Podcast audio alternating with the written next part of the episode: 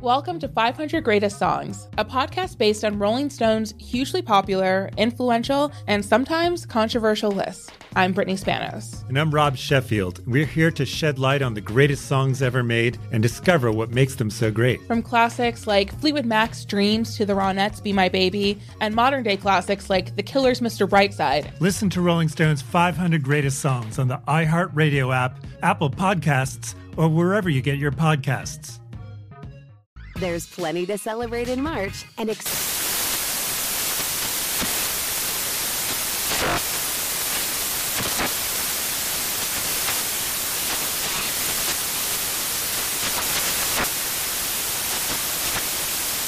Craft Month with the perfect pizza at home class from Craftsy. And anytime is right to listen to iHeartRadio's iHeart Country Radio. Discover more shows and movies for free.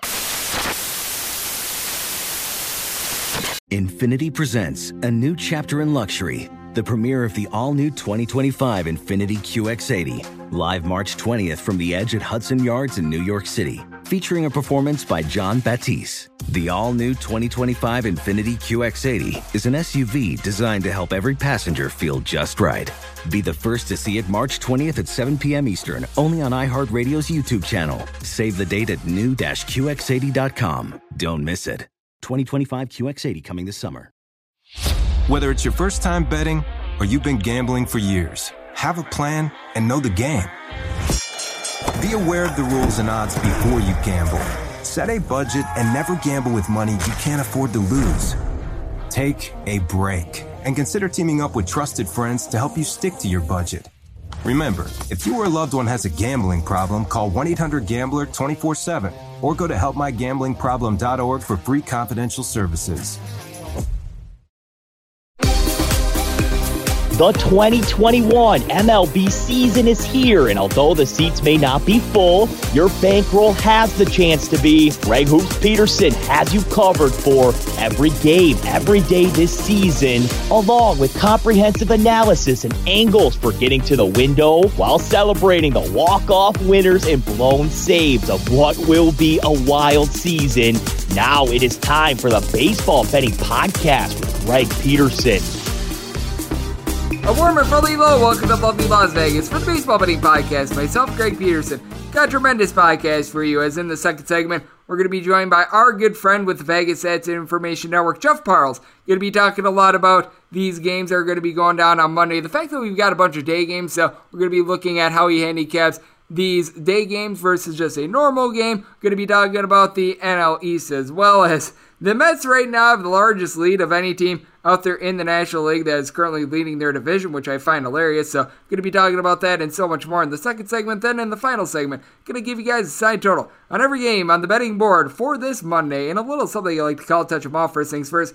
Always love to be able to answer Twitter questions on this podcast, and you've got one of two ways to be able to fire those in. First one is my Twitter timeline at G underscore 81. Keep in mind, the letter CM to me mean does not matter, so G unit underscore 81 on the tweets, and then if you are someone that you don't like social media, which I do not blame you one bit, or if you're looking to just help out this podcast because a five star review on Apple Podcasts really is big. I know that many of you guys, that's the best way to be able to support this podcast. Rate five stars on Apple Podcasts if you get the opportunity, and just keep downloading and listening like you do every single day. If you're listening to this, really do appreciate it. But you're also able to get interactive with the show via an Apple Podcast review because if you rate this podcast five stars, from there, you're able to send your questions, comments, segment ideas, what have you. Did not wind up getting in any Twitter questions today, but we did wind up having a great day of baseball on Sunday. And can someone please give the first team I'm going to talk about a little bit of respect. So we're going to be taking a look at everything that we wound up seeing on Sunday, try to get to know these teams a little bit better, and try to find some trends. What happened yesterday? Let's go around the bases and find out. The top run line team in baseball so far this year is the San Francisco Giants, and they went outright against the Dodgers,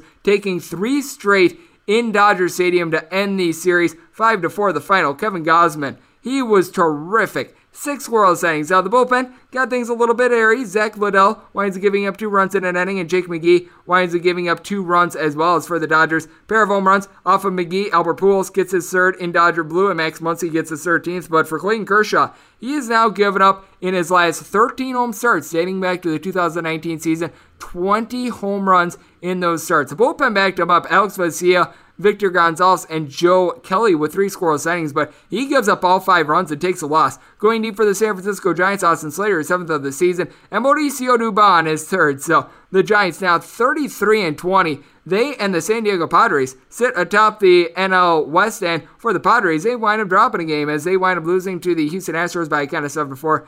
Blake Snell just does not have it so far this year. I'm going to be needing to see more of him before I wind up backing him again. Gives up seven runs over the course of three innings. His walks per nine rate is hovering right around six. He does give up a home run while giving up all seven of those runs going deep for the Houston Astros. Kyle Tucker is 11th of the season and on the other side, Zack Greinke was terrific, giving up one solo home run over the course of eight innings. Now, Andre Scrub gives up three in the ninth as going deep off of Scrub. Wil Myers, his sixth of the campaign. You wind up getting the lone home run coming off of Greinke by Webster Taveras, his first of the season. Then Ha-Seong Kim able to go deep off of Scrub as well for his third. An interesting note because the Padres had played four straight extra inning games, their bullpen was tagged. So Joe Musgrove winds up pitching five innings of relief a no hitter in five innings for him. So that was something that was very, very strange. And the Astros able to get back on track. They have now scored at least four runs in 16 out of their last 20 games.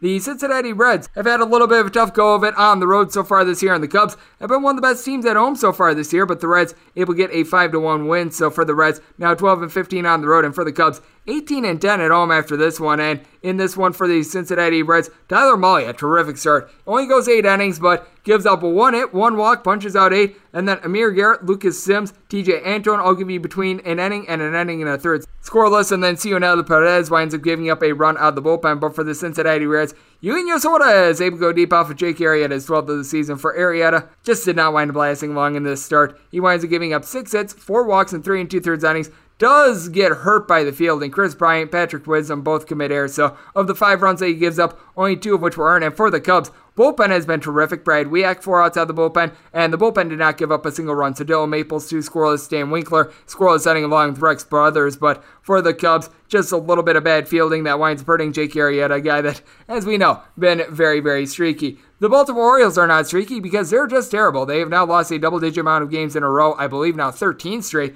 3 to 1 the final. The White Sox wind up covering every game on the run line in the series for the Baltimore Orioles.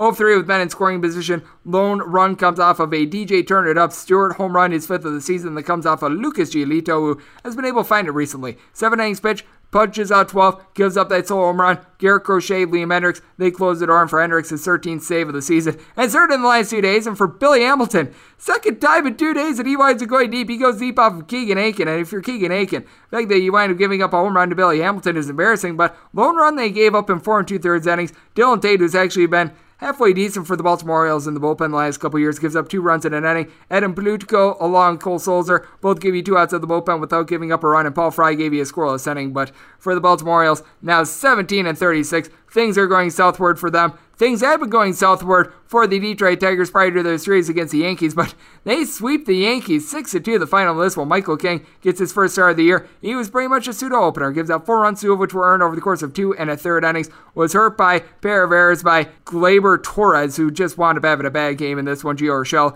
commits an error as well, and then you wind up having Nestor Cortes Jr. coming in, gives up two runs, one of which was earned in three and two thirds innings. You wind up having the final two pitched by Nick Nelson, who winds up going scoreless. But for the Yankees, they strand 10 men on base. They just weren't able to do a lot out of Tarik Skubal, had been having a terrible year prior to this one, but six scoreless innings out of him. Now, the Detroit Tigers have the worst bullpen ERA out there in the big leagues. Bryan Garcia gives up two runs while recording two outs, but Michael Fulmer gets the final four outs. Derek Holland gives you a scoreless inning to drop his ERA to a 10-50. And for the Tigers, they themselves strand 11 men on base, but thanks to the Yankees committing a bunch of errors, they're able to get the job done there. The Colorado Rockies are now 4 and 23 on the road thanks to their win over the Pittsburgh Pirates, and they rallied to do so. They wind up winning by a count of four to three. They were down by a count of three to one going into the eighth, but they played one in the eighth, two in the ninth. Charlie Blackmon was able to get a team two doubles and a triple in this one for a Colorado team that went 1 of 11 with men in scoring position. That was much needed as Kyle Freeland,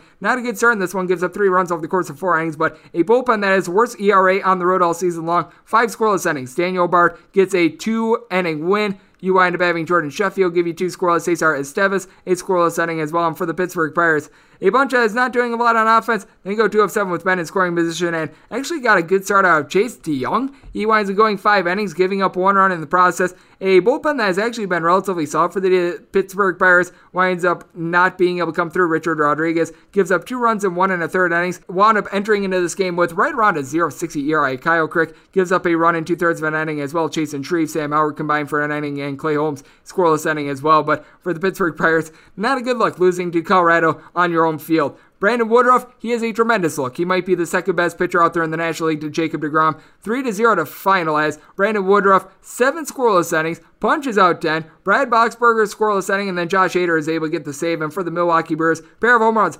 Omar Narvaez, his fourth of the season, that comes off of Austin Voth in the ninth. And then Avisail Garcia, first hitting home run off of Max Scherzer. We've seen this a lot from Max Scherzer, him giving up runs early and then settling in. That's exactly the case here for Mr. Avisail Garcia. That was his 10th home run of the season. And for Scherzer, still a solid start. He gives up that home run, punches out 10 in six innings, gives up two runs. Kyle Finnegan, wonder, I swear this guy sucks. Both a scoreless inning, and then Voth winds up giving up that home run. But for the Washington Nationals, just nothing doing in this game. 0 of 2 with men in scoring position, three total hits. The Nationals wind up getting just completely swept by the Milwaukee Brewers in this series, and a much needed series win for the Milwaukee Brewers. A much needed win for the Tampa Bay Rays, actually, not necessarily needed, but just adding on to what has been an impressive streak. The Rays have now won 15 out of their last 16, 6 2 the final, and for the Philadelphia Phillies, they actually needed this win because they are now 10 and 18 on the road. They've been vastly different away from Philadelphia, and in this one, they go 2 of 8 with men in scoring position. Zach Eflin was Eflin awful, gives up four runs over the course of four and two thirds innings, giving up a pair of home runs. Going deep for the Tampa Bay Rays,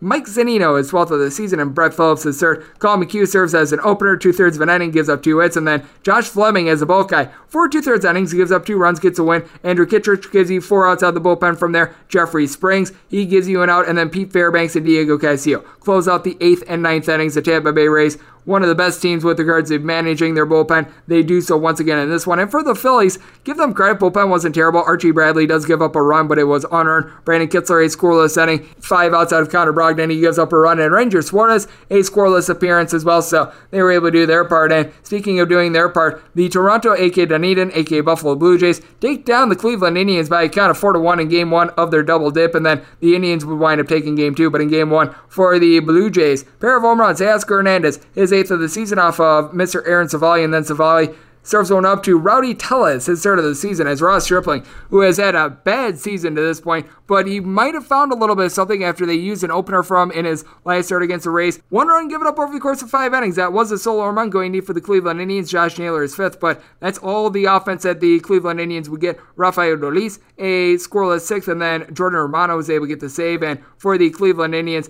they wind up just not having a man in scoring position in general to be able to strain. They leave four men in total on base, and for Aaron Civale, he gives the team six innings, but he got it around. Gives up four runs, those two homers, 10 total hits. Phil Maton was able to give you a scoreless inning, but for the Cleveland Indians, they were able to get their offense going in game number two. They take down the Blue Jays by a count of 6 to 5, and this was the only out of the five double dips that we saw over the weekend that wound up having a split. Steven Matz, he winds up giving up four runs in five innings, but only two of which were earned. A Santiago Espinal error winds up hurting him. Tyler Chatwood from there gives up two runs in one and a third inning, so that was really tough for the Toronto Blue Jays. No runs in this one, but they do go 3 of 6 with men in scoring position as they were able to just capitalize on their opportunities. Sam Hentges not looking like a good starter for the Cleveland Indians. 7.15 ERA gives up four runs over the course of two and a third innings, but the Indians, a top five bullpen with regards to ERA out there in the big leagues, shows it in this one. Emmanuel Clase, Trevor Stephan, along Nick Wittgren, and Ollie Squirrel Setting, and Carlos Mejia has yet to give up a run so far this year. He winds up giving the team five outs. He was certainly able to do his job. Speaking of being able to do their job, that's exactly what we saw out of the LA Angels and their bullpen as they take down the Oakland A's by a count of 4 to 2. Jose Quintana is right now giving up about seven walks per nine innings. Was out long for this one. Now, the two runs that he gave up were unearned, but he gives up two hits, four walks over the course of three innings, walks in a run. 722 is now his ERA, so he winds up going three innings. But how about this from the Angels? Their last 10 innings have been scoreless out of the bullpen, and in this one, six scoreless innings. Raisel Iglesias, a four out save. Mike Mayers gives you a pair of outs. Cishek, a scoreless inning. And in long relief, three scoreless from Jose Suarez. So that was actually relatively solid. Jared Walsh gets his 12th home run of the season. That comes off of Cole Irvin, who has now given up at least three runs in each out of his last four home starts, last five overall. And I believe that the A's have now lost each out of his last five overall. Gives up four runs over the course of six innings, including that bomb. The A's bullpen looks solid in this one. Cam Bedrosian, the former Angel was able to give you a scoreless inning. Jesus Luzardo is now coming out of the bullpen. He actually looked very good in that inning. And Burch Smith, a scoreless inning as well. But for the Oakland A's, just squandered opportunities, left the bases loaded in the third inning. They had them loaded with zero outs, and they wind up mustering one run after they wind up getting one walked in. And from there, just not able to capitalize. The Arizona Diamondbacks were able to capitalize on an opportunity, though. They had lost 13 straight. They have now won one straight. 9 to 2, the final over the St. Louis Cardinals as Kwang Hyun Kim a bad start in this one. Gives up four runs over the course of five innings, including a home run. Going deep for the Arizona Diamondbacks the Marte Parte of Ketel Marte. Great to have him back along with Starling Marte of the Marte Parte, who plays for the Miami Marlins, who wound up getting washed up against the Boston Red Sox his start of the season. For the Diamondbacks, 6 of 13 with men in scoring position, and they've now scored at least four runs in each of their last five games. Matt Peacock, who wound up getting scratched due to illness in his last start a few days ago. Two runs given up over the course of six innings did not appear to be too bothered by any sort of an illness. Now, Dylan Carlson was able to take him deep for his fourth home run of the season, but for the Cardinals, 1 of 11 with men in scoring position. Riley Smith, three scoreless innings for the Arizona Diamondbacks, and for the St. Louis Cardinals, bullpen that has been relatively solid. Junior Fernandez gives you two scoreless innings. You wind up getting a pair of outs out of Jake Woodford, but Tyler Webb, a bad appearance in this one. Now rocking a 12.33 ERA, gives up five runs, three of which were earned while being able to get just one out. So that was not necessarily too ideal for them. This was ideal in your battle of Asian-born pitchers as the Seattle Mariners behind Yusei Kikuchi get the 4-2 win. Hyun-Jin Yang, who winds up coming over from the KBO. KBO legend, though. His last year in the KBO was actually one of his worst. He does not wind up giving you a lot of length in this one. Gives up three runs, two of which were earned over the course of three innings. Bullpen from there was actually solid. You wind up having one run given up in two innings by DeMarcus Evans, but you wind up having Brett Martin, Josh Sborz, along Taylor Hearn. I'll give you a scoreless inning, but for the Texas Rangers, nothing doing in this one aside from a Joey Gallo home run in the seventh, his ninth of the season. As Yusei, Kikuchi, he's always known for giving up hard contact, but six and two thirds innings gives up two runs. From there, Paul Sewald, Keynan Middleton both give you a scoreless inning, and JT Chargois was able to close out the seventh as the Seattle Mariners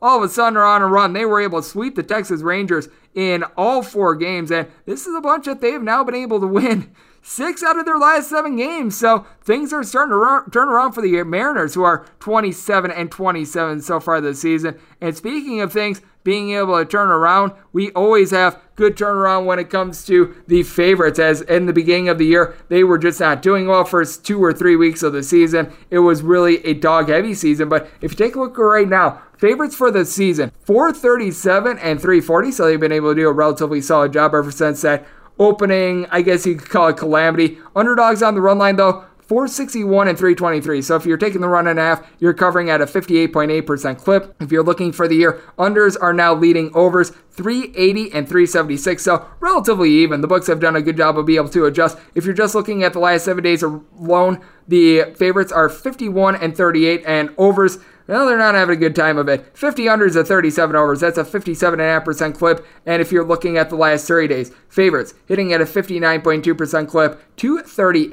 and 264. Meanwhile, overs 205 and 188 to the unders. That's 52.2%. So that's what we all saw in Major League Baseball on Sunday. Now let's talk about what is going to be a terrific holiday of baseball. Our man Jeff Parles of the Vegas Stats and Information Network going to be joining us next, talking about how he evaluates some of these day games, how he's looking at the NL East in general as well, and just take a look at a couple games for Monday in general from a handicapping standpoint. That's next right here on the Baseball Betting Podcast with myself, Greg Peterson.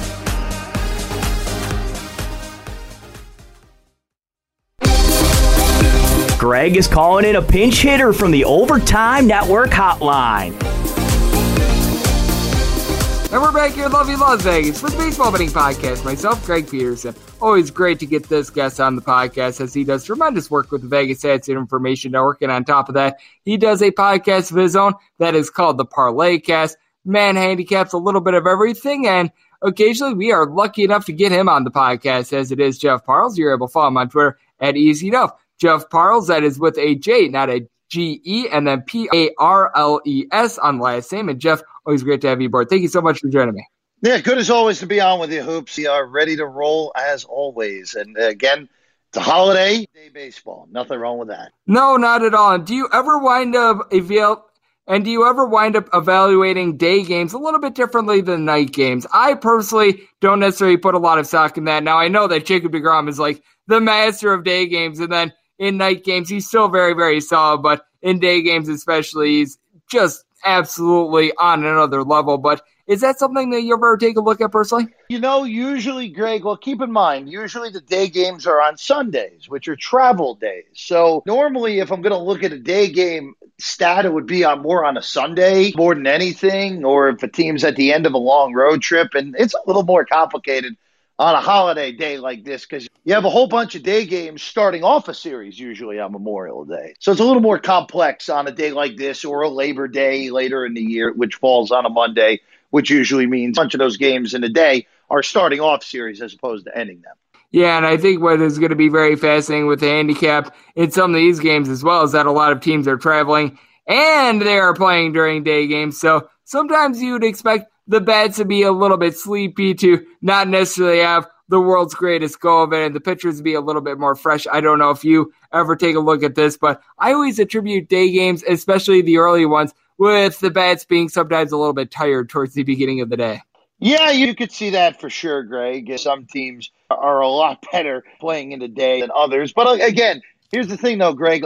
Major League Baseball as a whole is not hitting this year. So you have to keep that into account as you do with any game. Oh, absolutely. As we do have Jeff Parles joining me on the podcast. And speaking of not hitting, the New York Mets had the Arizona Diamondbacks game. We were supposed to be getting David Peterson going for the New York Mets in this one, but the Mets wind up getting Sunday night baseball rained out. So if you are anticipating some nice Sunday night baseball action, well, you are unable to get that. Instead, it is going to be Jacob DeGrom and Merrill Kelly on Monday. As I'm seeing it right now, I've got to think that this is sort of the leftover from the David Peterson game. I'm seeing a total of seven and a half. With Merrill Kelly, he's actually been very solid at home.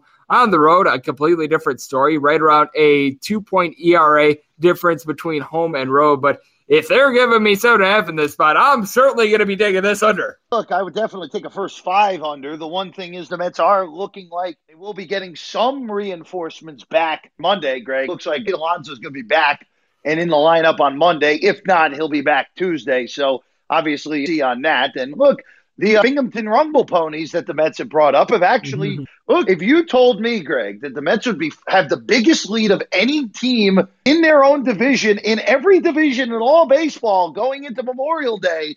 Oh, and by the way, Francisco Lindor is hitting under 200, and he's the only regular playing every single day because everyone else is hurt. I would have said, I guess the Mets are about 12 games out behind Atlanta right now. And instead, the Mets are in really good shape and they're only going to get the cavalry back. So for Monday's game with DeGrom and Kelly, first five under is always pretty safe with the DeGrom outing. The Mets don't score early in games for him. DeGrom doesn't give up runs. DeGrom already in a hitter haven this year in Colorado. He did give up three runs, but all of them are unearned. Good for the Diamondbacks to finally end that losing streak on Sunday. And they did get Ketel Marte back, which is very important to them because he's by far their best hitter. I would still be inclined first five under more than anything, but look, as it is with baseball at this point, Greg, if you get a tight game late, extra innings can blow it up. Oh, and that Arizona bullpen isn't any good either. Yeah, the Arizona bullpen over the last 30 days, worst ERA in baseball. And to your point, we are very happy on this podcast, too, that Ketel Marte came back because it is the Marte Parte. And Starling Marte of the Miami Marlins has come back as well. So we've got double your pleasure on the Marte Parte, which that always makes me very happy to be able to make those funds on this podcast. But taking a look at the NL East in general, you do have the Nationals and the Atlanta Braves are going to be doing battle. As we know, the Atlanta Braves, they didn't necessarily have the world's greatest weekend. The game that they were supposed to play against the New York Mets yesterday got brained out, and Marcell Ozuna has been arrested. So that's how your weekend's going if you're the Atlanta Braves. Oh, by the way, you also gave up 13 runs to a Mets team on Saturday, which the Mets had not really been hitting at all to save their lives. And You've got a couple guys in the lineup that I don't think that they had heard of themselves. So I, yeah. there's that going on. And for the Washington Nationals, not a great weekend against the Milwaukee Brewers as they were unable to generate a lot of offense. I think that this is an intriguing series. for sort of the wrong reasons. But Joe Ross, even though he does have a 5.19 ERA, you could really chalk it up to two really bad starts. Pat said he's been relatively solid, and Charlie Morton, I was just expecting a little bit more out of him. Yeah, I actually kind of like Washington as this bloated price on the road, Greg. And look, there usually is one team a year in baseball that turns into a massive disappointment. And the Atlanta Braves look like they're going to be the team. They were already struggling a lot more than they should have uh, so far this year, going to be under 500 going into June, regardless of what happens on Monday. To me, d'Arnaud going out with the thumb really kind of catapulted this mess for Atlanta, even though they really weren't playing that well to begin with. He has meant a huge impact. Their pitching staff has been a big disappointment. They're not hitting as much. We probably won't see Marcell Ozuna again this year. And quite frankly, we probably shouldn't see Marcell Ozuna again, period, in his Major League Baseball career if he is found guilty of what he is charged with there in Atlanta, what he was arrested for, a horrible domestic abuse assault case that's going to end up being put against him there in Georgia. But the Braves are a big disappointment, Greg. And they're a big disappointment in a year where Ronald Acuna, who we already knew is a superstar, is taking it to a next level. I know defending MVP Freddie Freeman has not had a great year, even though he's in a bunch of homers. And like you said, Charlie Morton was a big offseason acquisition for them, and he is stunk. And they're not getting Soroka back either. This is a team that I would not be surprised if they finish around or under 500 at the rate they're going. And Greg, to just pin it back on the NL East, going back to what we were talking about before in the game before with the Mets and the Diamondbacks. The Mets have had all these things go wrong, and they're still in first place in five games over 500, and they're only going to get healthier. The Braves are not going to get healthier as this goes along, just by the fact that Soroka's not coming back. You're not going to see Ozuna anymore in all likelihood. And Travis d'Arnaud is a three month injury as it was anyway. So I would not be shocked if the Braves missed the playoffs this year, and it is a big change up there where Snitker goes gets canned and that's a totally different looking coaching staff in 2022. Yeah, it certainly is something where the Atlanta Braves wound up taking some massive strides forward the last couple years. They were able to make the NL Championship Series.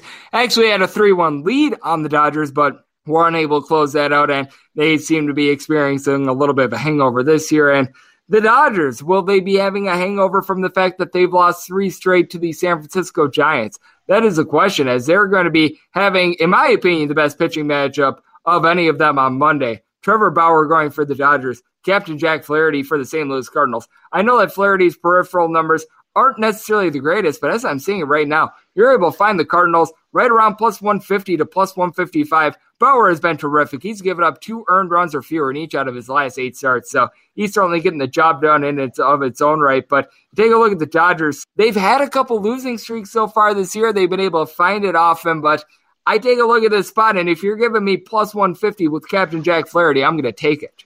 Yeah, look, the thing is, I think part of the reason that price is as bloated as it is, Greg, is Dodgers really going to lose four straight. That's going to be the thinking of a lot of betters. And it was three straight against the Giants, where I know Pujols nearly won the game on Friday night, but the Dodgers needed a miracle to tie that game and possibly win that game in the bottom of the ninth with an Austin Barnes three run shot. They were pretty thoroughly beaten on Saturday, and the Giant horrible bullpen was the only reason Sunday got close. So, look, the Dodgers, to me, Greg, I still think they're the best team in baseball. When they get healthy, They'll be the best team. They're still the favorite. They still should be the favorite to win the World Series. But they are a lot more gettable than really they were at any point a year ago. Again, 60 game schedule. I understand that. But look, in this one on Monday night, you give me Flaherty, especially if you're going to give me a similar price first five. I would imagine it'll probably be closer to plus 130 first five on Flaherty against Bauer. I will take Flaherty, who has been tremendous after his first two starts. He had two bad starts the beginning of the year.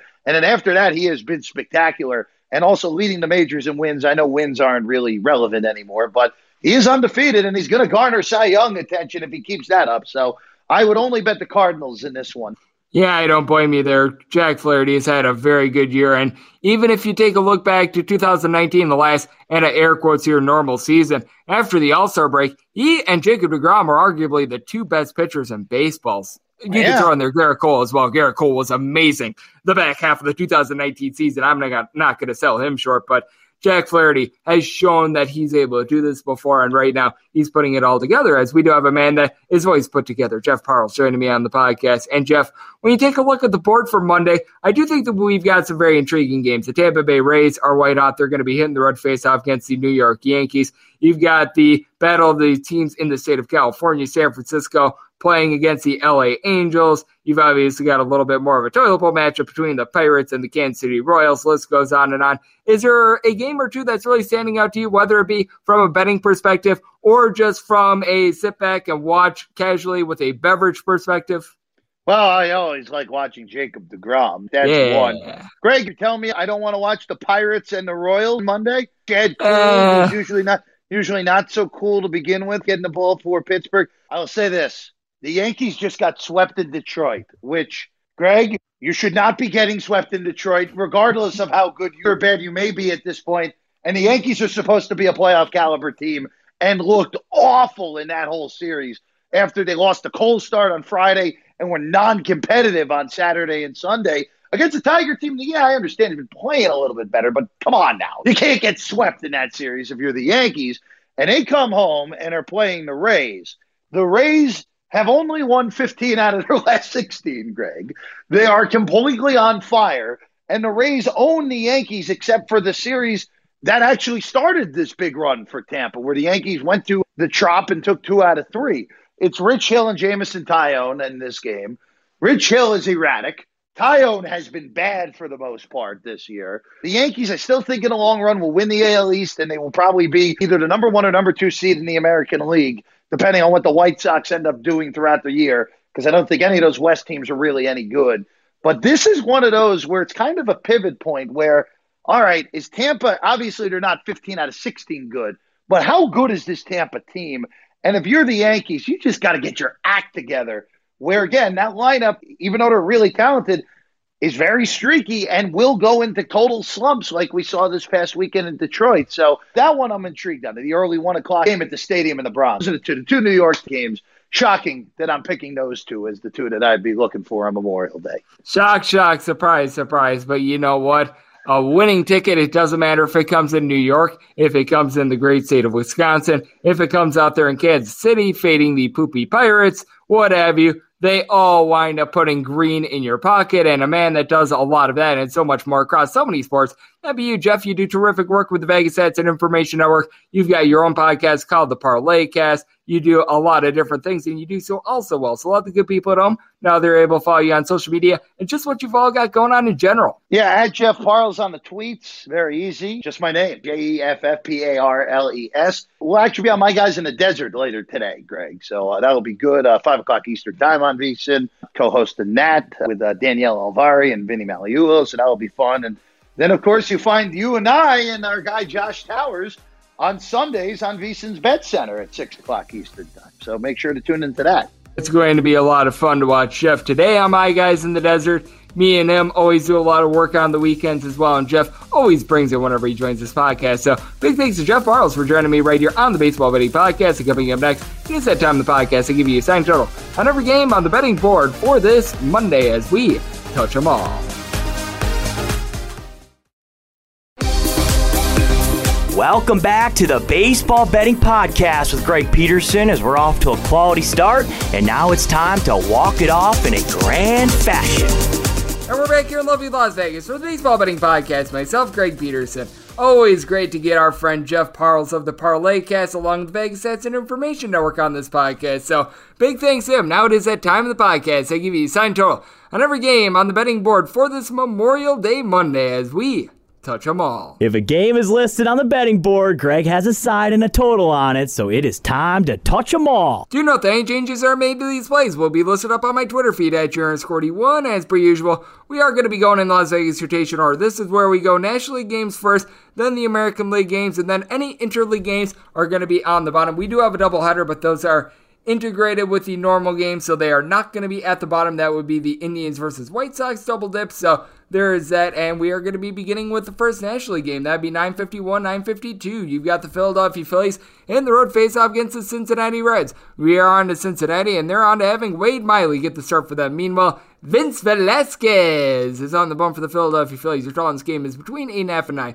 On the 8.5, over is anywhere between minus 115 and minus 125. Under is anywhere between minus 105 plus 105. On the 9, under is juice of minus 120. And the over is even. If you're looking at the red legs, you're going to be finding them anywhere between minus 113 and minus 129. Meanwhile, your plus price here on Philly is anywhere between plus 103 and plus 110. Wade Miley winds up throwing that no hitter, and ever since then hasn't necessarily been the same guy. Meanwhile, for Vince Velasquez, he's actually had a good start to the year, but it is Vince Velasquez after all, so you don't know if this is going to have any staying power. 295 ERA. He has been giving up the hard contact as he typically does, right around two home runs per nine innings and walks per nine very concerning with Vince Velasquez, a little bit over five per nine. And this is a Reds team that is just vastly different home to road. With the Reds at home, they're averaging just under six runs per game. On the road, more like three and a half. And you've got the top two hitters with regards to batting average in the National League on your side for the Cincinnati Reds. Nick Castellanos, Jesse Winker, both of these guys have been doing a flat out incredible job. These two guys, along with Eugenio Suarez, also all have between 12 and 13 home runs. So you've certainly been able to get the hard power there if you're looking at home. Castellanos, just in terms of home games. 422 batting average at 10 home runs. He has been an absolute monster. Tucker Barnhart, whenever he's been behind the plate, he has been doing a relatively solid job. So I like what you're getting there, Tyler Naquin. He's getting a home run every about 11 or so at bats at home as well. He's been solid in the outfield. And then for the Philadelphia Phillies, Odubel Herrera wound up hitting above a 250 for the month of May. So he's been able to do a little bit of a nice job for the team. Bryce Harper still out for them, but you've got Mean Jean Segura sitting above a 300, not having Didi Gregorius to hurt them, but you've been able to get a little bit of something out of Ron Torres, who at the shortstop spot is right now hitting a little bit above a 300. JT Realmuto has been in and out of the fold. He winds up DHing yesterday, so they were trying to get him as much rest as possible. I anticipate him playing in this game, but take a look at this Phillies team. They are vastly different home to road. At home, they have been relatively solid, but on the road, a 10 and 18 record as compared to 15 and 10 at home. So I certainly do take a look at that. And with the Phillies, bullpen is just not trustworthy. Archie Bradley comes out of the injured list, but he's not a guy that I certainly look to. And he wanted pitching yesterday, only for seven pitches, so he could come back in this one. But I don't know if you want him to. Hector Neris, well, he's a little bit of a roll of the dice with him. Connor Brogdon winds up pitching yesterday, so you don't have a lot there. Meanwhile, for the Cincinnati Reds, this is a bottom 10 bullpen with Amir Garrett with north of an 8 ish ERA. Now, they have been a bullpen that has actually been a little bit better on the road just because this is a bandbox of a ballpark, but I just take a look at so many of these guys. Cionel Perez has been used out of the bullpen. He has not necessarily been able to do a good job for the team. Surprisingly, Ashley has actually been able to do a nice job whenever he's been out there for the team, so I give him a little bit of credit, but I don't really trust in either of these bullpens. I really don't trust in Mr. Vince Velasquez. I wound up setting Wade Miley as a minus 132 favorite. I do recognize that he certainly has his deficiencies as well, but 350 ERA, he's been able to do a good job giving out right around 2.3 blocks per nine innings, less than a home run per nine as well, and this is a little bit of a gutted Phillies team as well. I wound up saying this total 8.6, so even though there's a little bit of juice on it, I'm going to take the over of 8.5 in this spot, and I want to make in the Reds a minus 132 favorite, so we're going to be riding with the Red Legs. 953, 954 on the betting board. The Slam Diego Padres hit the road to face off against the Chicago Cubs. Trevor Williams was supposed to be the starter for the Cubs. Now it's really to be determined. I have this handicapped as if it's going to be Williams versus Paddack, but just know as I'm doing this, this is very much subject to change. And it is Chris Paddack who's going to be going for the San Diego Padres. Right now, only the Westgate has set a line on this. I assume that this is for Paddack versus Williams. Right now, we're seeing the Padres at minus 152, the Cubs at plus 142, total of 9.5, over and under both at minus 110. I do anticipate the wind being a little bit blowing out. Now, it's not necessarily going to be anything torrential or anything like that, not like we wound up seeing on Friday or Saturday, but this is with the wind blowing out a tad. I wound up setting Paddack versus Williams. Ironically enough, with the Padres as a minus 152 favorites, I'd be taking that and a total of 8.3. So I'm looking at the under in this spot with the Padres.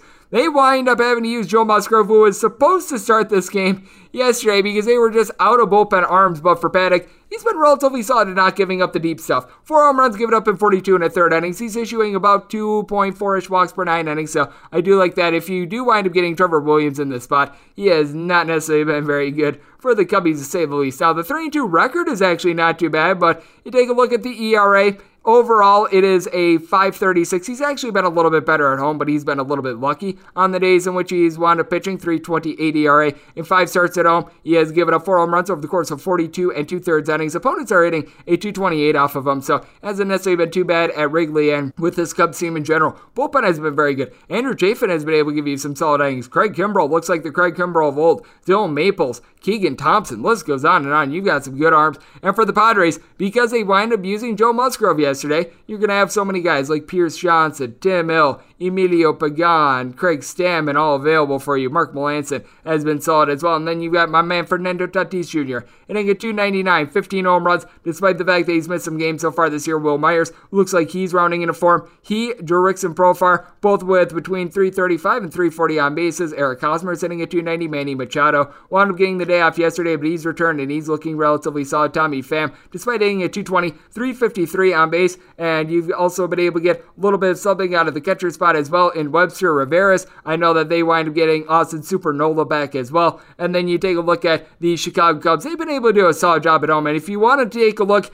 at a team with a very interesting home and road split, Cubs 18 and 10 at home, 11 and 13 on the road. And these guys in general just have been able to do a good job of being able to put bat to ball. Kris Bryant has over a 400 on base. He's been able to give you a double digit amount of home runs. And Javi Baez now has 11 home runs as well. He has certainly been able to fire on all cylinders for the team. Willson Contreras at home is only at the Mendoza line of 200, but he's been able to give you six home runs, so that's relatively solid for the team. David Bote has hit much better home to road along Joc Pederson, so I do take a look at this Cubs team, and I do think that they should be able to get a little bit of something going. But the Padres, even though they've used their bullpen for the most innings of any team out there in the National League, best bullpen ERA out there in the big leagues, that's something that certainly does stand out to me. So if we wind up getting right around a minus 150 ish, I would be taking a look at the Padres in some form or capacity. Right now, no run line available to me, but I'd be willing to take like a plus 120 on the Padres on the run line. And like I said, if the total winds up being 9.5, going to be taking that under as well. 955, 956 on the betting board. The Atlanta Braves are going to be playing us the Washington Nationals. Joe Ross goes for the Nats. Charlie Morton is on the bump for the Atlanta Braves. The Braves are finding themselves as sizable favorites here, anywhere between minus 162 and minus 171. Meanwhile, your plus price here with Washington, anywhere between plus 148 and plus 155. Total on this game is 9. Unders anywhere between minus 110 and minus 120. Overs anywhere between even and minus 110 with Joe Ross. He wound up having just two really bad starts that has completely jacked up his season so far. 5.09 ERA, but I take a look at it. He winds up just having a complete and utter catastrophe against the Arizona Diamondbacks gives up eight runs in four innings, and then he winds up giving up 10 runs to the St. Louis Cardinals in his third start of the campaign. Every other start that he's made, he has given up two earned runs or fewer. There was one start in which he wound up giving up four total runs against the Cubs, but two of them were unearned. But you take a look at Charlie Morton, still getting swings and misses, right around 11 ish strikeouts per nine innings, giving up about a home run per nine. I just haven't necessarily been impressed by him. I don't know how, and I don't know why. I think it could be the fact that he's actually pitched worse at home. 471 ERA across six starts. He has given up 10 walks in 28 and two thirds innings. Opponents are earning 255 off of him. And for the Washington Nationals, when it comes to road batting average, you're in the top five of the big leagues. They have actually been significantly better on offense on the road than they have been at home. Juan Soto winds up batting leadoff for the team yesterday. He's got a 385 on base, but he hasn't necessarily been able to hit for power so far this year. I think that that's something that might be turning around Josh Bell, Kyle Schwarber, pair of guys that are supposed to be your power guys, both hitting below a 230, 320 on base for Schwarber, but he certainly has not been able to do his part. You've got Yan Gomes, Andrew Stevenson, both hitting right in that pocket of a 245 ish, and then Jordy Mercer has seen a big dip as well. Starlin Castro is giving you a little bit of something, and for the Nationals, bullpen has been solid. Brad Hand is someone that I do like for the team. Kyle Finnegan had a rough start to the year. He's starting to pick it up. Danny Hudson, you're able to rely upon, but then you got Wander Suero. Oh, this guy sucks. He has a 3 RA because he is Wander Suero. Oh, this guy sucks. He's going to see a big dip there. And for the Atlanta Braves, this is a bunch in which the bullpen has been shaky as well. Luke Jackson has been probably your best bullpen piece for this team. Tyler Matzek, after having a little bit of a rough go of it in April, he's been able to find it. But Jay Flaw, Will Smith, Edgar Santana, these guys haven't necessarily been too terrific for this team. So you've got a couple of issues there. And for the Atlanta Braves, you're dealing with Marcell Ozuna getting arrested just from a human standpoint.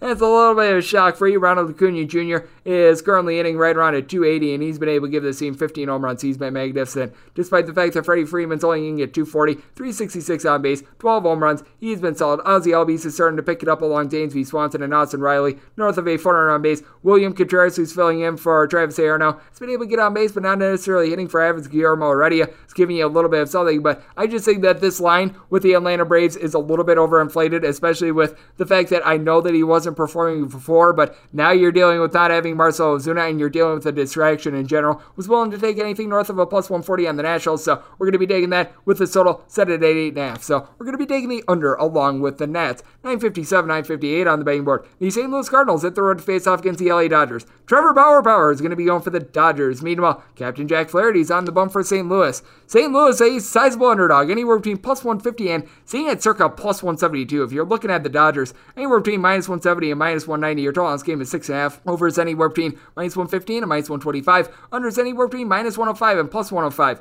Jack Flaherty should be a little bit of an underdog here. I set him at plus 131, though. This is just extreme. I think that to the point of Jeff Parles, a lot of people are just banking on the fact that it's the Dodgers, and there's no way that they're going to lose four games in a row. But Jack Flaherty, 8 1 record. He's allowing about 0.9 home runs per nine innings, right around 9.1 punchouts per nine innings. Trevor Bauer has been averaging just under 12 strikeouts per nine innings, so he clearly has been a little bit better with that aspect. And for Trevor Bauer, he's really given up two runs or fewer in every one of his starts ever since he winds up going at it in the first series of the season against the Colorado Rockies. And keep in mind that's in Coors Field. He has been giving up a little bit of hard contact, and with Bauer, walks have been an issue. In three out of his last five starts, four total walks, four out of his last five, at least two. So that is something that is standing out to me. But with that said, you certainly do have a St. Louis Cardinals team that they've been up and down with the bats. I do like their table setters, Tommy Edman, along Dylan Carlson, pair of guys hitting in the neighborhood of a 270, along Tyler O'Neill, who's also been able to give you a double digit amount of home runs. And then you've also got a guy in Yadier Molina who wound up getting the day off yesterday, but he's been hitting a 300. He does a great job, job of being able to call a game. You've got Paul Goldschmidt only at 250, though. You know that that's going to improve, and Nolan Arenado has been a terrific offseason acquisition. And then when you take a look at the bullpen as well, you've got a lot of guys that are doing a solid job for this team.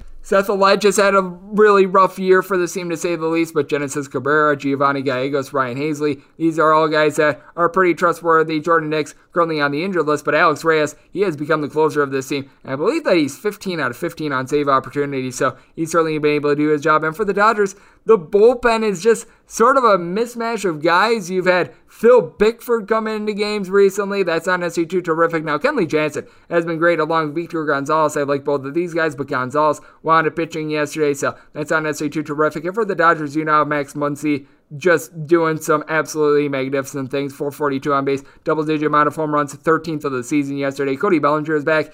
He's only a buck 54 for the year. This is a small sample size. He spent much of the year on the injured list. He is going to be able to pick it up. But then you got Zach McKinstry, Chris Taylor, along with Matt Beaty, only in that pocket between a 267 and a 277. They've all done a good job of being able to get on base as well. Will Smith hitting a 277, and then you've been able to get a little bit of something out of Gavin Lux recently as well. But I do think that this is a spot in which the Dodgers should be a little bit of a favor. Trevor Bauer, a tremendous pitcher, but man, they have went too far on this one in my opinion. I wound up, like I said, setting the Cardinals more around a plus 131 underdog, so I'm certainly going to be taking that plus price. And you've got two of the most dominant pitchers in the big leagues in this one. I'm actually going to be taking a look at the under in this spot because I wound up saying it's 6.4. So we're going to be going under along with the St. Louis Cardinals. 959, 960 on the betting board. You got my New York Post play today is the New York Metropolitans hit the road face off against the Arizona Diamondbacks. Merrill Kelly is going to be going for the D-backs. Jacob DeGrom is going to be on the bump for the Metropolitans. Your total on this game, I've got to think that there's going to be a little bit of adjustment, but I'm seeing a 7.5 with the over and under anywhere between minus 105 minus 115. This is interesting because I've got this total set at 5.7 personally, so you know where I'm heading here. Meanwhile, if you're looking at the bets, you're going to be finding them anywhere between minus 181 and minus 185. Your plus price here with Arizona is anywhere between plus 166 and plus 170. I also wound up saying the Mets right around a minus 184 on the money line. If you're looking at the run line, it's minus 120 right now. I'm seeing a couple minus 110, so that's a little bit of a horse apiece situation. I wanted personally setting this run line more around minus 110 ish, so I'm seeing a minus 105. I'm probably going to be holding off as whether or not I'm going to go money line or run line, whichever one winds up improving. It's probably going to be run line in this spot, but going to be taking the Mets in some form or capacity. But the real New York Post play of the day here is the under because with Merrill Kelly, you want to be noting his home and road splits. At home, he's got a sub three ERA for his career. On the road, it's more like a 475, and his walks to strikeout ratio significantly better at home. At home, he's getting about 4.6 strikeouts per walk. On the road, that's more like 2.3. So that's something that I certainly do take a look at him for Jacob DeGrom. The guy is just absolutely masterful.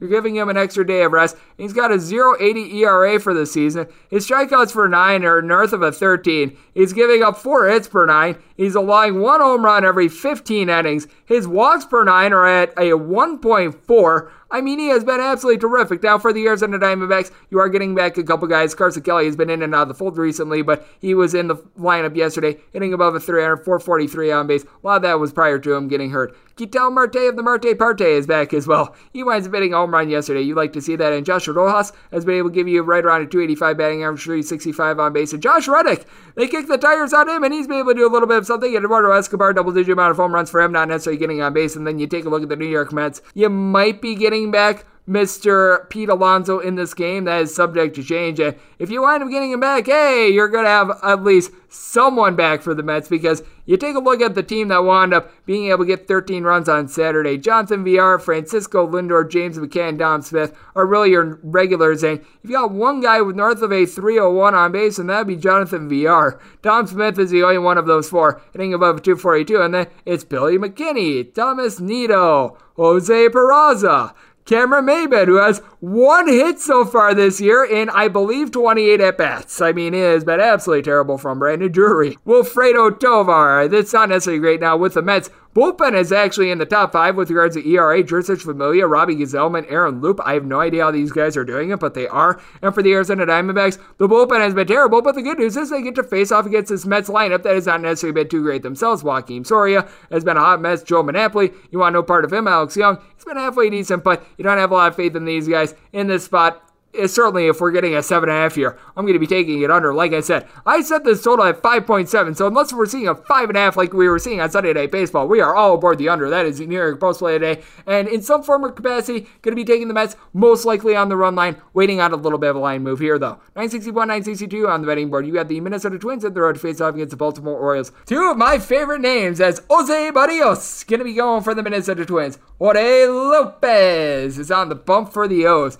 Your tallest game is anywhere between 8.5 and 9. On the 8.5 over is anywhere between minus 115 and minus 125. Under is anywhere between minus 105 and plus 105. On the 9, under is anywhere between minus 115 and minus 125. Over is anywhere between minus 105 and plus 105. If you're looking at the Twinkies, anywhere between minus 151 and minus 167 is your price there. Meanwhile, if you're taking a look at the O's, anywhere between plus 138 and plus 148. It's going to take a lot for me to bet on Jorge Lopez, and it's going to take more than this. I wound up saying the Twins as a minus 175 favorite personally with Berrios. Throughout his career, he's been better at home than he has been on the road, but in the last two years, he's actually been, if not better, at the very minimum equal on the road to where he's been at home, and he's been really the best pitcher for the Minnesota Twins so far this year. 5 and 2 record. He's given up about a home run per nine innings. You take a look at what he's been able to do on his road starts, it's actually been pretty solid. He's got a 260 road ERA across five starts, giving up two home runs in 27 and two thirds innings. Opponents are earning a buck 89 off of him, and he gets a face off against the Orioles, who are currently on a double digit amount of lost games in a row. Cedric Mullins is hitting at 300 with a 363 on base for this OFC. He's been able to do something. Trey Boom Boom Mancini, double digit amount of home runs, 350 on base, 275 batting average, and then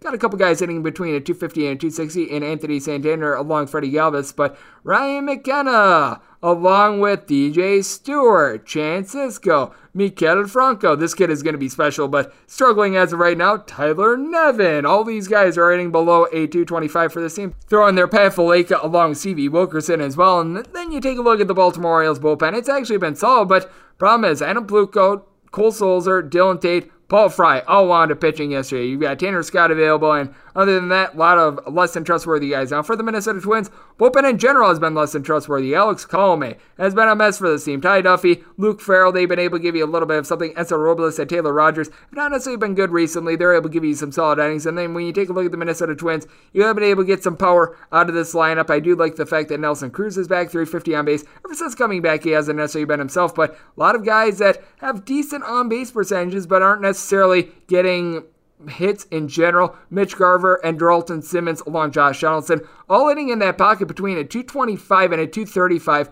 All have on bases between a 310 and a 331. Throw in there Jorge Polanco as well with his 231 average. And then you've also got Miguel Sano, who over the last 17 days has been able to hit eight home runs for the team. That has been a very good sign for them. And Rob Refsnyder has actually been very good for the Minnesota Twins, but I do believe that Mr. Berrios is going to be able to give you a very good start. And for Mr. Jorge Lopez, really hard to have any faith in him whatsoever. Ever since he came into the big leagues a few years ago, he has been towards the top of the league with regards to home runs given up per nine. Right now, 1.8 per nine innings, which is sadly an improvement for him. Four walks given up per nine, 580 ERA, just feels like night in and night out. He's going to give up a bunch of runs. His last start against the Minnesota Twins gave up three runs over the course of six innings. I think that it's going to be significantly worse now. He has given up three runs or fewer in four of his last five starts, but I think that a little bit of regression is going to be setting in. He's going to get completely clobbered, set the total at 9.2. So this is a situation where I'm going to be taking the over. And if you're looking at the run line here of the Minnesota Twins, I am finding it in between even money and minus 105. I was willing to take this as long as I was not laying north of like a minus 115 ish. So we're going to be taking the run line here of the Minnesota Twins, and I'm going to be taking this total over as well. We move on to 963, 964 on the betting board. The New York Yankees are going to be playing us the Tampa Bay Rays. Rich Hill goes for the Rays. Meanwhile, Jameson Taillon is on the bump for the New York Yankees. Yankees are finding themselves as pretty big favorites here, anywhere between minus 114 and minus 121. Meanwhile, if you're taking a look at the Rays, you're going to be finding them anywhere between minus 101 and plus 107. Your total on this game is ranging between 8.5 and 9 Ah, on the 8.5. You're finding that over anywhere between minus 110 and minus 120. The under is anywhere between even and minus 105. On the 9, you're finding that under anywhere between minus 125 and minus 120. Meanwhile, the over is anywhere between even and plus 105. And this is a situation in which I actually wound up making a small change after I wound up just not being impressed whatsoever by the New York Yankees over the weekend. I had originally set them as more around a minus 111 favorite. I wanted making this relatively a pick 'em because if you take a look at Rich Hill,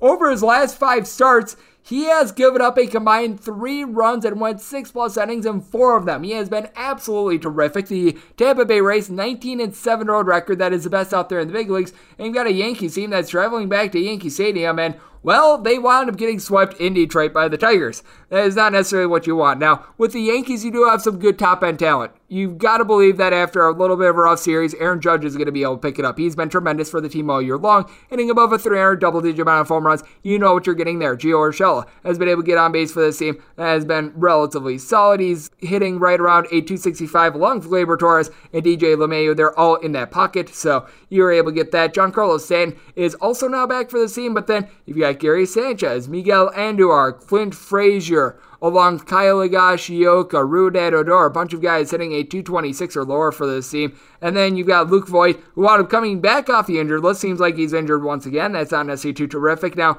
good news for the Yankees is they were able to rest their bullpen, and they're good bullpen pieces. I'm talking about someone like a Jonathan Loáisiga. Obviously, Aroldis Chapman is at the top of the list, but also Chad Green. I would put Lucas Luetge in that fold as well. He's been solid. These guys are going to be able to give you some solid innings. And for Jameson Taillon, they're probably going to need to look to them early because he is giving up nearly two home runs per nine innings. His walks per nine have not been terrible, right around 2.6 ish per nine innings, but he has given up at least three runs in three out of his last four starts. Not necessarily getting as many swings and misses recently as well after he was able to get a bunch of punch outs at the beginning of the year. And for the Tampa Bay Rays, they've got, if not the best bullpen out there in the big leagues, one of the best. You've got to love what you're able to get out of Andrew Kittredge. You've been able to get some good performance out of Jeffrey Springs after he wound up having a little bit of a tough start to the year. Pete Fairbanks, Diego Castillo. These guys are very reliable. And JP Feyereisen, who they wind up acquiring for Willy Adames, he's become the team's closer. So that tells you all you need to know right there with the Rays. Pretty much any plus price is going to do, and I'm currently seeing as good as a plus 107. So we are going to be taking the Tampa Bay Rays in this spot with this total a little bit fascinating because I do think that Rich Hill is doing for a little bit of regression here, but I wound up saying it at 8.2. I think it's a tad bit high, so we're going to be taking the under along with the Tampa Bay Rays. 965, 966, and 971, 972 are going to be done all together because this is the double dip between the Chicago White Sox and the Cleveland Indians. Right now in the early game, which would be 965, 966, I'm seeing Carlos Rodon going up against Triston McKenzie of the Indians. And then in 971, 972, Indians are completely undecided who to go with in game two, and Jimmy Lambert is going to be going for the Chicago White Sox. We'll start with Carlos Rodon start as I made him a minus 147 favorite over Triston McKenzie. I do recognize that these games are being played out there in Cleveland, but with McKenzie, walks have been a massive issue. He's given up over eight walks per nine innings. He's also giving up more than two home runs per nine. It has not been good to say the least.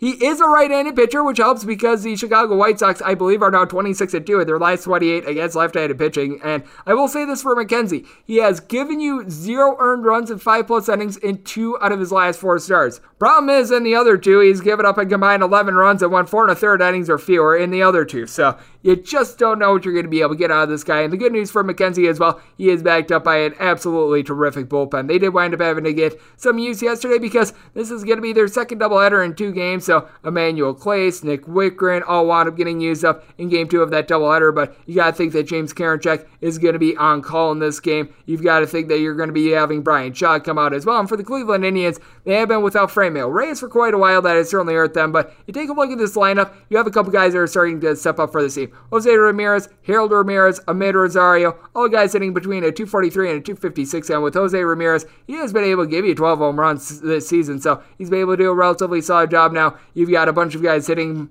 a 215 or lower. Owen Miller, Yu Chang, Jake Bauers. You now have Yippee Skippy, Bradley Zimmer coming back. Woohoo. Cesar Hernandez. A lot of guys are just not holding up their end of the bargain. Josh Naylor has been able to give you a little bit of something, but other than Mr. Rene Rivera at the catcher spot. That entire spot has been absolutely terrible for the team. And then you take a look at the White Sox. This is a team that they're doing a tremendous job of being able to get on base. Jose Abreu, right now leading the league in RBI after you wound up having a little bit of a slow start to the season. Tim Anderson, right around 295 batting average for 330 on base. Madrigal's hitting at 300. Yoan Moncada, 421 on base. 289 batting average. Yermin Mercedes still hitting a 320 now. Andrew Vaughn, Leury Garcia, Billy Hamilton hitting in that pocket between a 211 and a 227. Not necessarily terrific. And Zach Collins, who's been playing catcher the last couple days, not necessarily been great. But for the White Sox, Liam Hendriks was used yesterday, but only for 13 pitches, and Guercher only for 9. So you're likely going to have them available. And you still have a bunch of other trustworthy bullpen pieces. Aaron Bummer is someone that I do like for this team.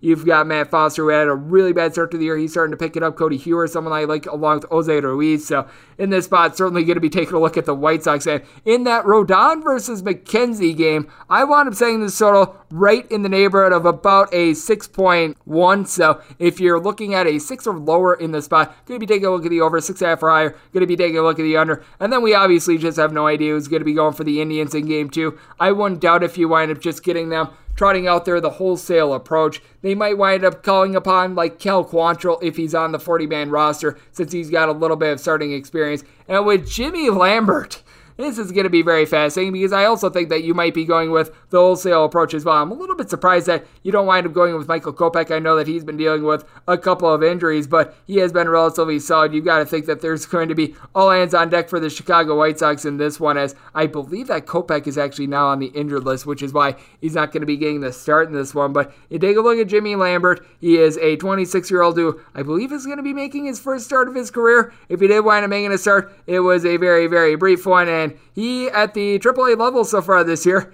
a 771 ERA and five starts. He has not necessarily been too terrific. He is through AAA so far this season, giving up 3.1 home runs and 4.6 walks per nine, but 17.7 strikeouts per nine.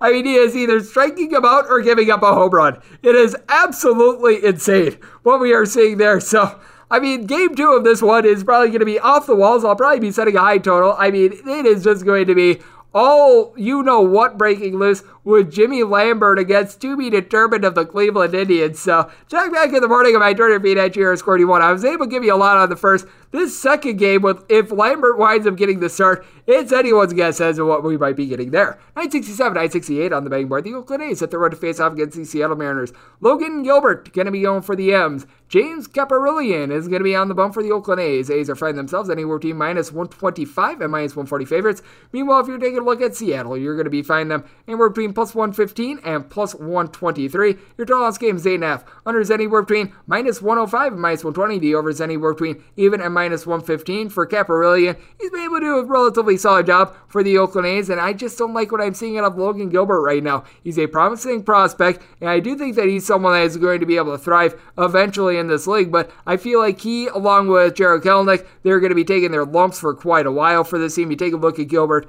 I believe that he has now made three starts for this team, 10 and two thirds innings across them. 759 ERA with a 141 whip. Now, I will say, his last start was by far his best. Winds up going four innings against this Oakland A's team. Gives up two runs in the process, but it's just one of these situations in which he doesn't seem to be able to utilize his pitches the best. He's leaving the ball out over the plate too much. And for Kaprielian, 17 and two thirds innings across his few starts. Buck 53 ERA. He is getting right around 10 strikeouts per nine innings. The walks have been a little bit of an issue. He's given up right around three and a half walks per nine innings, but by and large, he's been able to do the job. For the Oakland A's, you got to think that this is an offense that's going to be coming out very hungry.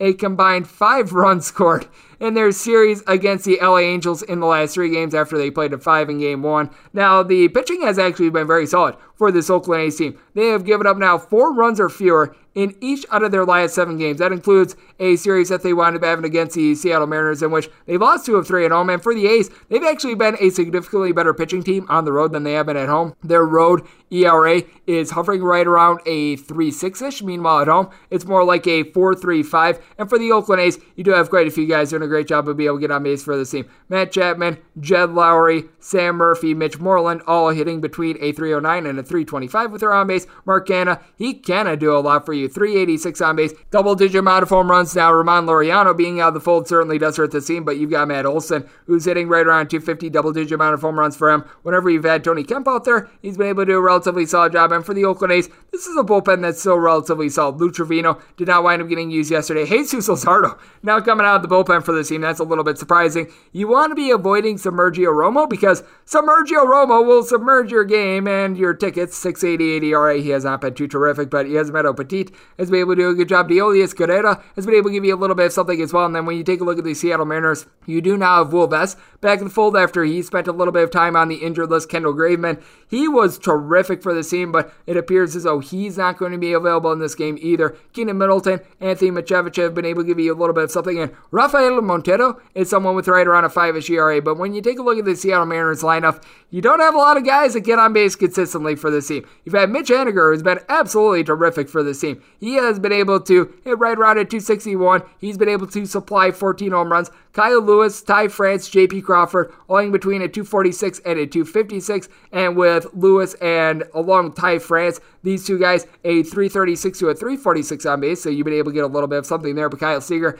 after a good start to the year, hitting at 222. And then you've got Tom Murphy, Jack Mayfield, Donovan Walton, Jarred Kelenic, all hitting a 190 or lower, and neither of these guys have north of a 225 on base. That is not too many redeeming qualities right there. And then when you take a look at just what you're able to get out of the Oakland A's in general, this is a team that has been very solid on the road. I do think that the A's should be a relatively sizable favorite, as I just don't have a lot of faith in Mr. Gilbert. I'm going to be taking the A's on the money line. Was really in this spot willing to lay up to a minus 138, and with this total, I wound up setting it at 8.7. So we're going to be going over along with the A's. 969, 970 on the betting board. Houston Astros are going to be playing against the Boston Red Sox. Eduardo Rodriguez is going to be going for the Sox. Jose Urquidy is going to be on the bump for the Houston Astros. The Astros, a small favorite in this spot, anywhere between minus 106 and minus 115. If you're looking at the Sox, you're going to be finding them as bad as a minus 107, as good as a plus 105, and your total on games range between 8.5 and 9 on the 8.5. Over is anywhere between minus 110 and minus 120. Under is anywhere between even a minus 110 on the 9. Under is just a minus 120, and the over is even. And with Eduardo Rodriguez, he has been able to do a significantly better job of not issuing walks than he did in 2019 when he actually led the American League in that category. He has really been able to hone it in, and as a result, he's been able to do a solid job after missing the 2020 season. Now, the 506 ERA is a little bit high, but he's given up right around 1.4 ish home runs per nine innings, the walks per nine. These are hovering right in the neighborhood of about 2.1, 2.2 ish, so I do give him credit. Now, last couple starts have been rough. Four runs or more given up in four out of his last five starts. He's had a little bit of a murderer's row, and this is someone that on the road has not necessarily been able to find it so far this year. 5.59 ERA and six road starts, only giving up four home runs, but still opponents are hitting at 3.31 off of him with the Houston Astros. This is an offense that they certainly are capable of being able to put up runs. This is a bunch in which they have scored at least four runs in now 16 out of their last 20 games. And you've got a couple guys that are banged up for this team. Michael Brantley has missed the last couple of games. You've got, though, Jose Altuve, Alex Bregman, pair of guys hitting right around a 300, not having Yordan Alvarez. Going to be a little bit of a loss as well. Carlos Correa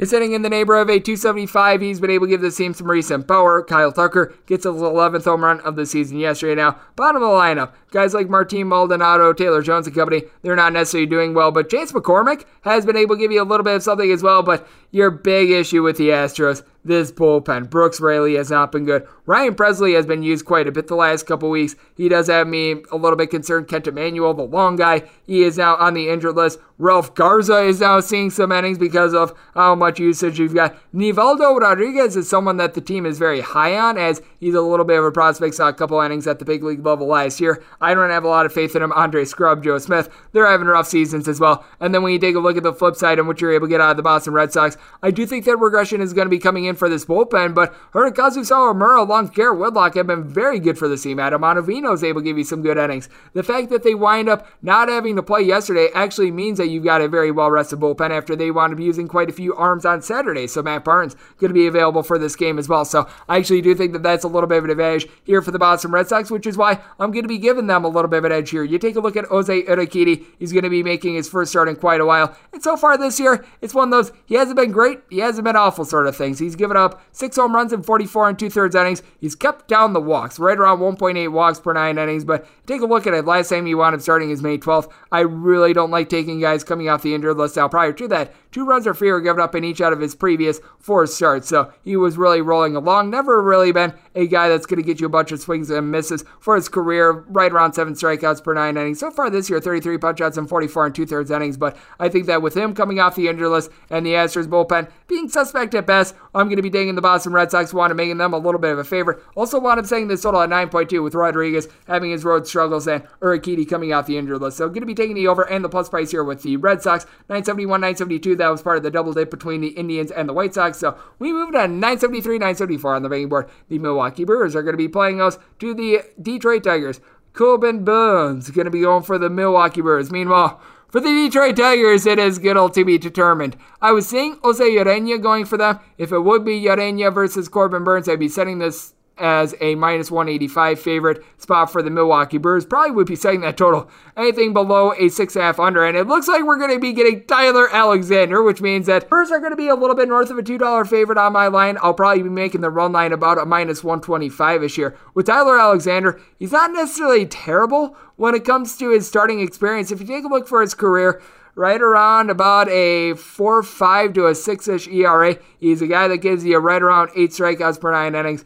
Hard contact is an issue. He gives up 1.7 home runs per nine innings, and he's going to be facing a Milwaukee Brewers bunch that they're finally starting to round into form with regards to the bats. Obviously, Garcia was able to give you a home run in that double dip a few days ago. He's been able to hit in that realm of about a 250. Kolten Wong at the top. He's hitting a 290 for the team. Christian Yelich is back. Not necessarily hitting for average, and I believe he's only got one home run so far this year, but he still has a 392 on base. He's going to be able to find it. Omar Narvaez hitting above a 300. He goes deep yesterday. Now, Willy Adames, Jackie Bradley Jr., Travis Shaw, along with Tyrone Taylor, Daniel Robertson, Daniel Vogelbach, All these guys earning a 215 or lower. It has not necessarily been great. Well, Adames sitting at 222. I'm sorry to you, Mr. Adames, but when you take a look at the Brewers, you did wind up having to use up Josh Hader yesterday, but only for 13 pitches, so he should be available in this game. Devin Williams as well, so that's certainly going to be able to help out this team. And then we take a look at the Tigers. They're coming off a tremendous series against the New York Yankees. You got to think that they might be resting on their laurels a little bit. Now, I will say this for the Tigers: they have given up four runs or fewer in five out of their last six starts, so the bullpen has been able to come around, but it has really been the worst bullpen in the big leagues all season long. Bryan Garcia, Kyle Funkhouser,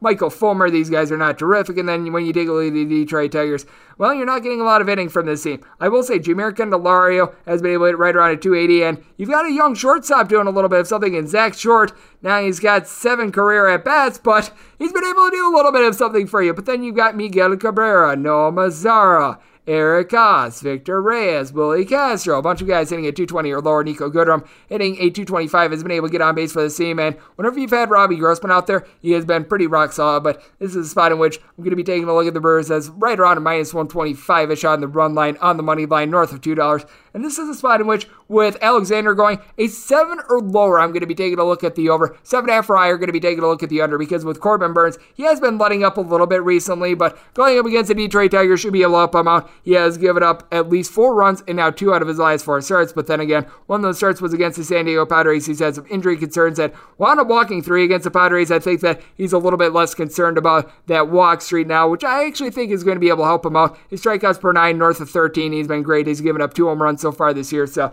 the Brewers are going to be a sizable favorite. And like I said, seven or lower going to be taking a look at the over, seven and a half or higher going to be taking a look at the under. 975, 976 on the betting board. The battle for the state of California as the LA Angels hit the road face off against the San Francisco Giants. Johnny Cueto is going to be going for the Giants. Dylan, don't call me Al Bundy, is going to be on the bump for the Angels. Angels, as expected, going to be finding themselves an underdog here. You're going to be getting them anywhere between plus 115 and plus 121. Meanwhile, if you're looking at the Giants, anywhere between minus 126 and minus 139. Your total on this game range between 8 and 8.5. On the 8, the over is anywhere between minus 110 and minus 115. Under is anywhere between minus 110 and minus 105. On the 8.5, under is anywhere between minus 110 and minus 125. Meanwhile, the over is anywhere between plus 105 and minus 110. Johnny Cueto has been able to do a solid job so far this year. This is not the Johnny Cueto vote he has aged himself a little bit and he's been able to just do the job so far this year. Two home runs given up in 37 and a third innings. His strikeouts per nine hovering right around 7.5 to 8 ish. But you just take a look at him night in and night out. I do recognize that he wound up giving up four runs in his last start against the Arizona Diamondbacks, but he keeps these games out in front of him and has given up a combined two walks in his last five starts. Meanwhile, you take a look at Bundy. He's given up a bunch of hard contact. 1.8 home runs given up per nine innings. Now, the walks are right around 2.6 per nine, so he hasn't been bad there, but a 650 ERA and an 0 5 record. The Angels have not been good in his starts. If you take a look at it, the Angels over his last nine starts are 2 and 7 and they have just not given him any run support whatsoever. He has gotten more than four runs of support twice this year, and one of those games was the 14 to 11 game that they wound up losing to the Dodgers. So it has not been good for him. Now, Shohei Ohtani, he has been good for the Angels, and he's been more than good. He's been terrific. 263 batting average, 15 home runs, 40 RBI. He's got to be your leader for AL MVP at this point. You got to think that Anthony Rendon is going to be able to pick it up. He's hitting a 220 right now. That's just absolutely absurd as Taylor Ward hanging in that pocket as well. Kurt Suzuki, Jose Rojas, Drew Butera, and then you got one of the Wongs in Kean Wong who's all hitting a 215 or lower. Phil Gosselin has been able to give you a little bit of something, though. He's been pressed into action. David Fletcher and Juan Lagares have actually been able to give you a little bit of a decent batting average as well. And then you take a look at the Angels. They wind up pitching 10 scoreless innings from the bullpen over the last, I believe it was three games against the Oakland A's, might have been two, but they were able to come up big. I don't think that they're going to continue this. Jose Suarez was good in long relief, but Hunter Strickland, Tony Watson, Alex Claudio, Steve Cishek, these guys are not necessarily too great. And for the Angels, despite having that great series against the Oakland A's over the last three days, giving up two home runs per nine innings out of the bullpen, by far the most out there in the big leagues. And for the Giants, they've got a home ERA that is a little bit above it, too. They've been in the top five with yards of home ERA all season. Zack Littell, Jake McGee, who up pitching yesterday, Tyler Rogers. These guys have all been very solid. Jose Alvarez sometimes makes you sweat a little bit, but Jarlin Garcia has actually been very good recently for the San Francisco Giants out of the bullpen, and the Giants 33 and 20, despite the fact that they've got a couple guys that aren't hitting right now. Now, most of these guys I list have north of a 310 on base, but you take a look at it. Alex Dickerson, Austin Slater, Mike Yastrzemski, along with Wilmer Flores, Mauricio Dubon.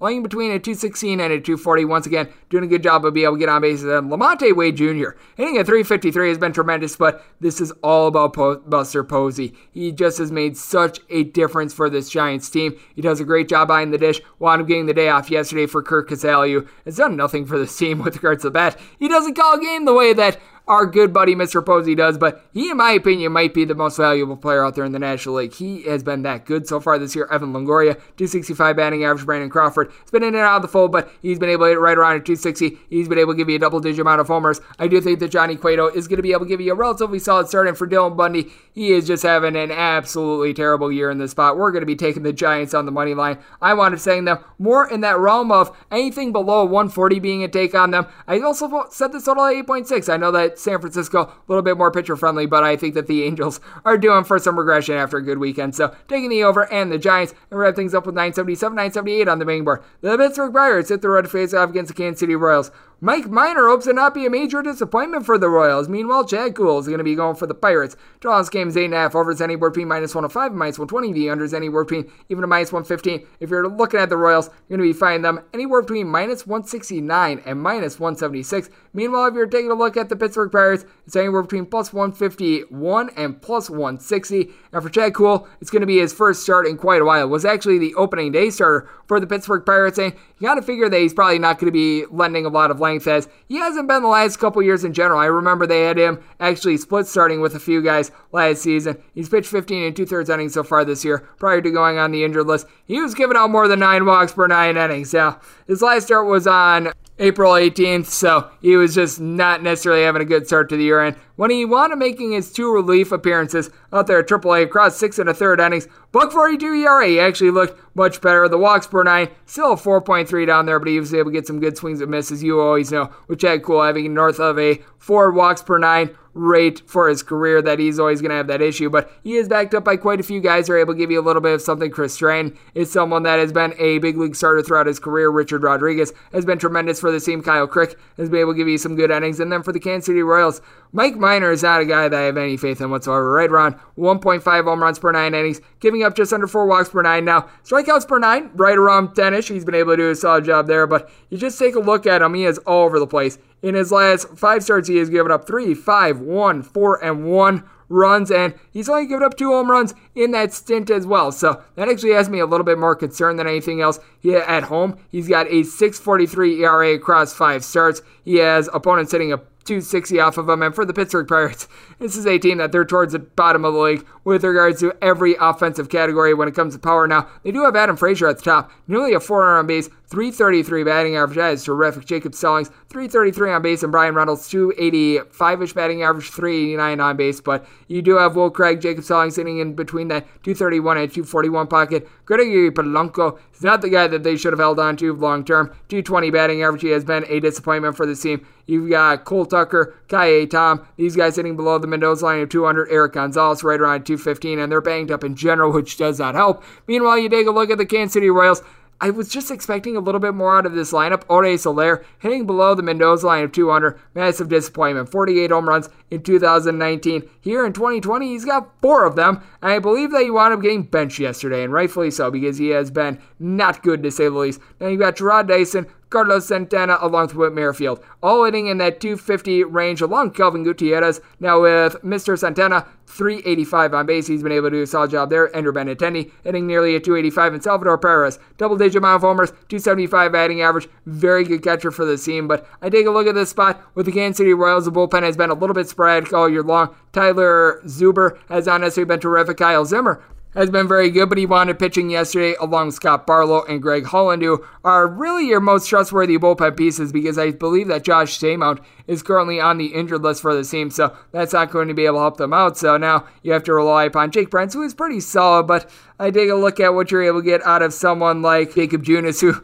they might be using quite a bit out of the bullpen. That's not good. Wade Davis as well. So I do think that the Royals are a little bit overvalued here. As long as I'm getting the Pittsburgh Pirates at, I would say, north of a plus 145, it is a take here. I'm seeing them as high as a plus 160. So we're certainly going to be riding with the Pittsburgh Pirates in this spot. And with this total, it's a little bit tricky because you've got Chad Kuhl making his first start in quite a while, but I don't anticipate him really going past three to four innings. And the Pittsburgh Pirates bullpen has actually been very good. So that is why I set the total at 7.9. And with Minor, he has been a disappointment, but at the same time, he is also facing off against the Pittsburgh Pirates lineup. So we're going to be taking this total under to go along with the plus price here with Pittsburgh. And that will wrap things up for the Baseball Betting Podcast on this Monday. Big thanks to Jeff Parles of VSIN along the Parlaycast for joining me last segment. If you like what you're hearing from this fine podcast, you're able to subscribe wherever you get your podcast. Apple Podcasts, Google Play, Spotify, Stitcher, and TuneIn. You have one of two ways we have any questions if you have them for this podcast. First one is my Twitter timeline at JaronSquirty1. Keep in mind the letters ZM.